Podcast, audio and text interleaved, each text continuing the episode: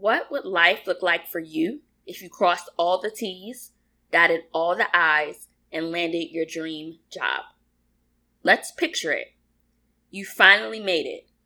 I'm talking you're getting flown out by corporations, five star amenities, just to interview you. And then, boom, just like that, you get the job. I have another question for you.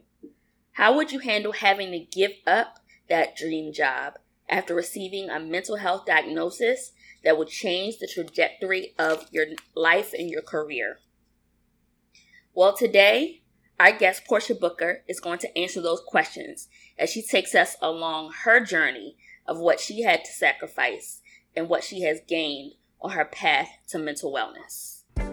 Welcome to the Bipolar Black Girl Podcast, hosted by Delvina J Somebody who has been on the front lines of mental health challenges and understands truly how you feel, understands the isolation, the confusion, and even the embarrassment. There's no reason to be embarrassed, and together, we're going to fight the stigma surrounding mental health. Get ready to hear from others who have been in similar challenges as you and feel the encouragement from knowing you are not alone. Regardless of how yesterday felt, girl, you can get back up again and again. Here's Delvina J. Hey y'all, hey, it's your girl Delvina J, and I am here with our guest today, Portia Booker, also known as Portia the producer. Portia is a radio host, she has a podcast, Groove with Portia, and she is a mental health advocate. So we're going to talk to Portia today about a couple different things, but let's go ahead and, and how are you doing today, Portia? First of all, Davina, thank you so much for inviting me onto your podcast. When I saw the name, I said, wow, who would have thought somebody would be just as bold as me to go with their mess out into the world, right? So first of all, I will say today's a little little tough. I mean, I've I've been a little tired today because I went to mm-hmm. bed late. For some reason, there's just I'm gonna assume there's some shifting going on in the atmosphere or mm-hmm something on the lines because normally I'm an early riser. Okay, I'm up mm-hmm. at oh dark 30, 4 a.m. I'm in the bed sometimes by nine at night, but now I've been mm-hmm. up until midnight, one, two o'clock in the morning when that's the time I'm getting up. Uh-huh. So I'm just a little tired. Emotionally, I can say I'm content. It hasn't always been this way as we were discussing in the very beginning before we started, you know, recording the episode that my mom passed away to be two months on September the 7th. And it doesn't even seem real. Some days I find myself missing her more. And then mm-hmm. other days I'm able to continue on with my life. But then some moments during the day, it hits me like, am I really supposed to be happy? Am I really mm-hmm. supposed to continue moving forward with my life? How can I celebrate these moments when my main squeeze, my rock is mm-hmm. not next to me? Mm-hmm. So all the questions that tend to come into my realm sometimes, Delvina, sometimes really gets the better of me. But I can say overall today I'm content. I can definitely say I'm content. Well, you just mm, touched on a couple of great things that I want to talk about.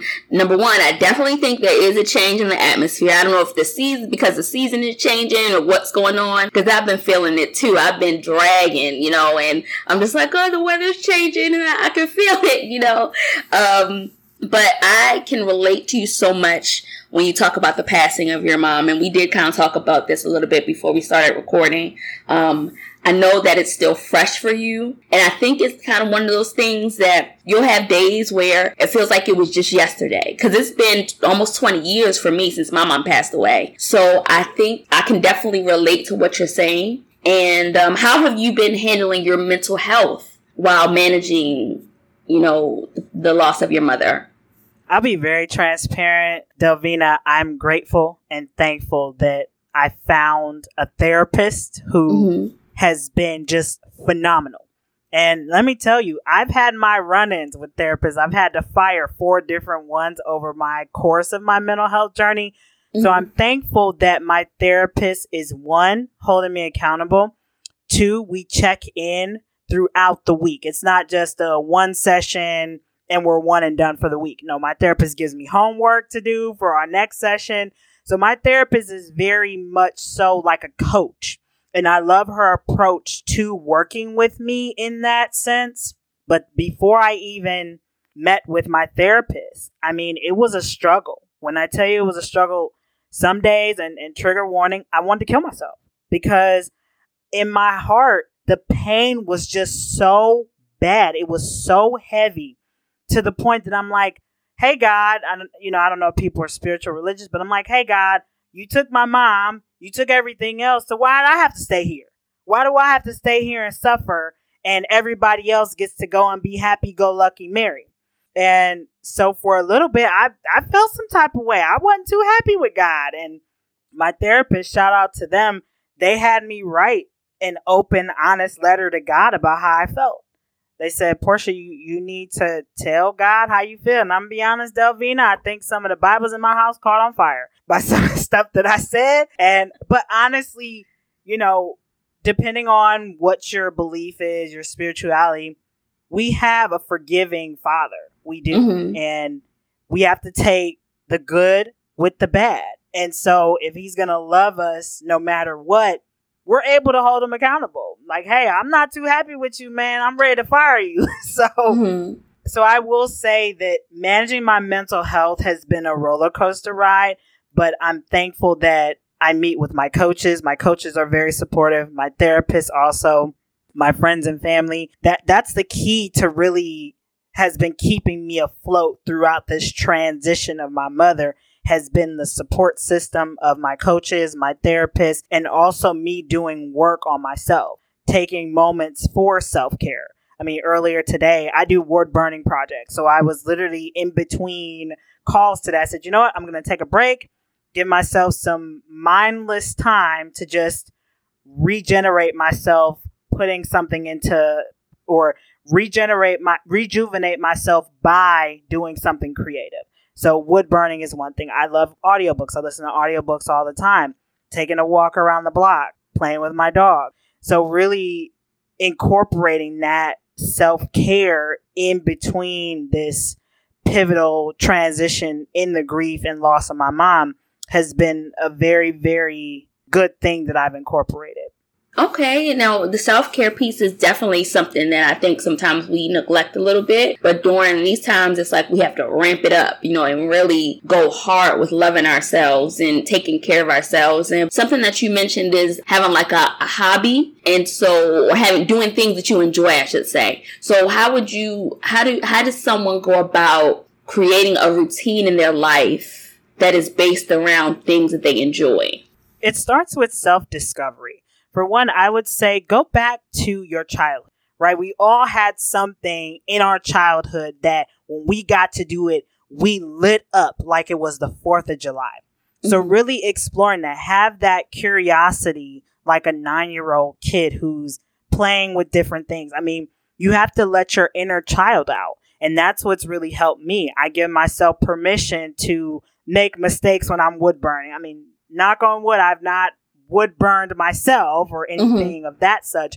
But earlier today, I gave myself permission to use colors for the first time. Mm-hmm. And I just took color pencils. I took some watercolor, watercolor style color pencils to just shade in the lettering that I did, and it came out phenomenal. I didn't know how it was going to come out. It was just trial and error. So, really, just doing some exploration, trial and error. I mean, if you want to embark on a sports thing, if you like tennis or for me it started off to be honest with you Delvina it started off with podcast podcasting was my saving grace to one share my mental health journey two build my confidence back up after I left the TV industry because I was a TV producer for NBC and then three it also helped me to connect with other people to continue to have that level of support. And and I loved it so much so now, obviously, I host my own radio show and podcast, mm-hmm. and you know, I connect with people all over the world. But I never get enough of it. So now my podcast, my radio show, is therapy for me because I get to do two things that I love educate people and also connect with other people. So, really, it just boils down, Delvina, to really giving yourself that permission to unleash your inner child. Let yourself play. You have to let yourself play because there's that inner kid within each and every one of us. And I think when we reach a certain age as adults, we continue to stifle that because of what society says, the societal prescription that when you're an adult, you're not allowed to show mm-hmm. emotion. You're not allowed to be a kid. You're not allowed to laugh at certain things. I laugh at stuff every day. I laugh at just random stuff outside. So I think we just have to let go of that common thought pattern or ideology that we're not allowed to do something. We have to just give ourselves permission to do it. I think that's so powerful. Giving ourselves permission to just be authentically who we are without putting any brakes on, saying, oh no, I can't do this, I can't do that because of blah, blah, blah, blah, blah. Like just letting ourselves just be with ourselves and exploring the things that we like. I think that is, um, that's definitely a good point. And I wanted to pivot a little bit because you did mention that you were a producer for, um, NBC. And I want to know when you were diagnosed with your with your mental health. I like to call them mental health challenges. I'm not. I, I, I, I don't like to say mental illness too much, but mental health challenge. What was life like for you going from being this producer for NBC, having this great job, to now I have to navigate this new normal? I'll be honest with you, Delvina. In the very beginning, it was tragic. I felt that I failed life. I felt that I failed myself, my family. I mean, because when I, I love to tell people this story that when you watch movies and you see the person who lands their dream job, the company flies them out there, puts them in a five star hotel, pays for all their meals, they interview inside of the place, get a whole feel. That was me. I had everything from all the meals to the, the five star hotel with the mat the the mattress that you jumped in and you sunk all the way to the bottom. I'm telling you, I had it all. And then when I bought the ticket, of course, you know, my dream job turned into a complete nightmare after a short period of time because I don't know how much you know about news, but the shift that you work determines your social life. So for me, I worked 11 p.m. to 7 a.m. Sunday through Thursday. My only day off was on Saturday. And so I'm a social butterfly. I'm an introverted extrovert. So I need social time. And during my time working there, I didn't know anybody. I was in a brand new state, brand new city, brand new house. Everything was new. But I was always so tired to the point that I had no drive to go out and do anything. The only thing I wanted to do was sleep. It just never felt like enough. So you figure all of these things just in the initial not even talking about the work environment. Let's just go to the work environment brief. The work environment was not very friendly. It was very cutthroat. There was a lot of quote unquote deadlines to meet. I mean, the minute that you walk in, you're on deadline. You have to stack that news that the rundown before a certain time. Or you got the, the news director yelling at you, you got the anchors yelling at you, you got your other co-producers. So there was already enough stress and strain on me from the initial. And right then and there, Delvina, within the first, I would say three or four weeks when I started the job, I noticed I couldn't comprehend anything. I was reading like, you know, the, the Charlie Brown commercial where, or the Charlie Brown mm-hmm. TV show with the teacher going, womp, womp, womp. That's literally what everything sounded like. I'd be sitting there reading and all I hear is womp, womp, womp. I'm like, why am I not comprehending what I'm reading? What's, what's going on here? So I started with that. Then the isolation. Then also I wasn't sleeping because I'm sleeping during the daytime when most people are up, social, working, etc. So literally my whole world got switched around. And I'm thankful to this day to one of the producers who I worked with who really took me under their wing and recommended that I go see somebody about my mental health. When I did, that really to me was the the hammer put down on me about, oh, you know, you, you have bipolar disorder and your brain's broken. It's not your fault. You're going to have to be put on medication all your life. So they're nailing me to the cross from the very get go before I'm even given a chance to really have my story heard. Like, hey, I just moved here. I'm new to a lot of these things. So it was, it was almost in a form of culture shock, truthfully, Delvina. And once that happened, it, it took a toll straight down. I mean, several medication adjustments. I've been on every single one that you can think of. Mm-hmm. It it almost actually ended up where I almost ended my life over it. Mm-hmm. So in March of 2017, I came into work. I'd already felt worthless. I felt down. I felt terrible. I already knew in my heart that if this is all that life can offer me, if this is the only hand that I'm being dealt, then I'd rather not be here. Mm-hmm. And of course, that very day, it was the the icing on the cake. And I I still get emotional about this when I share this story. One of my senior producers literally ripped me another one in front of the whole newsroom. So talk mm-hmm. about public humiliation. Mm-hmm. And mm-hmm. when I was a kid, I was bullied in different schools that I went to because I was different. So it was almost as though that scenario of me being bullied in the third through fifth grade up to eighth grade came back. So I was literally faced in front of all my childhood traumas like a horror movie. It was every single night shame, guilt, bullying. So I'm literally backed into a corner. So the only thing you can do when you're backed into a corner is the same effect like a bird in a cage. You're going to scream, you're going to lash out. Yeah. And once that happened, I remember going into the dressing room. I just bawled my eyes out, just bawled because I could not believe that happened. And once I left work, I had every intent on jumping off the bridge into the water because I knew I couldn't swim. I knew mm-hmm. my family wouldn't find me because I was already thousand miles away from home. So really it was it was that pivotal moment. But at the same time, as we know, when it's not your time to go, mm-hmm. it's not your time. I'm thankful to my work mom who picked up on my text messages to her and she said, Portia, you take your black A to that hospital because you're not well. And I listened to her. And while I was sitting there in the hospital and, you know, they're asking me all these silly questions and all that, I said, there has to be more to life than this. There has to be more than just this. And so the only thing that died that day in March 2017 was me living the life that other people wanted for me. That was when I took the author pen back and started my healing journey then.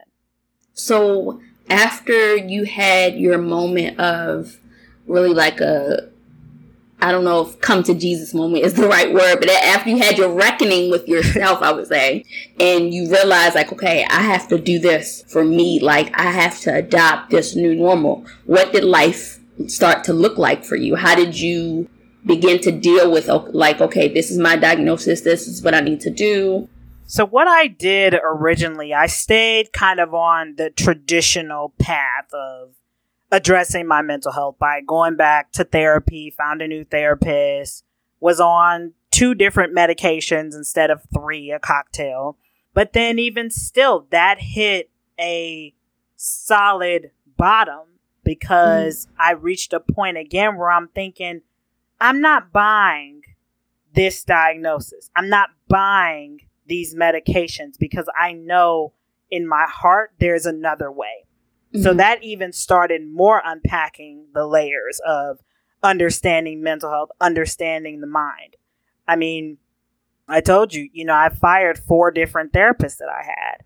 Mm-hmm. And through me letting them go, really helped me to invest more in my self healing journey. So I started doing acupuncture. Acupuncture helped me. I also went on an autoimmune paleo diet because my skin had broke out in this crazy psoriasis like rash. And then my doctor, my holistic doctor, stripped me of dairy products. She stripped me of certain veggies, certain carbs, everything. So literally, I'm on the caveman diet fruit, veggie, protein. And even from that shift, I noticed a change in my mental health. I noticed a change in my physical health. I even noticed a change within myself because I'm I'm actually invested in myself holistically 100%. So really that journey has really opened a lot of eyes for me, a lot of doors from just letting go of that ideology that you have to go the traditional route to address your mental health. And I, I hate to say it, but it's easier to find a bad therapist than it is to find a good one these days. And that should tell you a lot about our mental health system in its whole, in its entirety. Because why are more people getting diagnosed, but yet less people are becoming free of medication. I feel like the the amount of medication that's being dispensed is growing higher on a daily basis than it is reducing. And you I, know, you that's know, the it's, whole system. That's a that's whole, whole that's a whole other topic right there because let me tell you i've had and not even just therapists psychiatrists too they'll just look at you and okay you check this box check this box check, check this box. Let's give you this.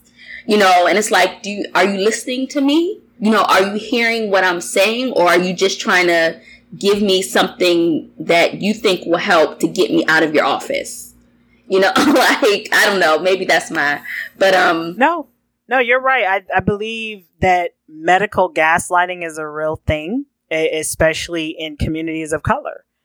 You know, and I and I'll Mhm. I'll play devil's advocate a little bit, Delvina, that in our community we say we want healing, we want better access to health care, but at the same time we still don't do our part mhm, in that algorithm.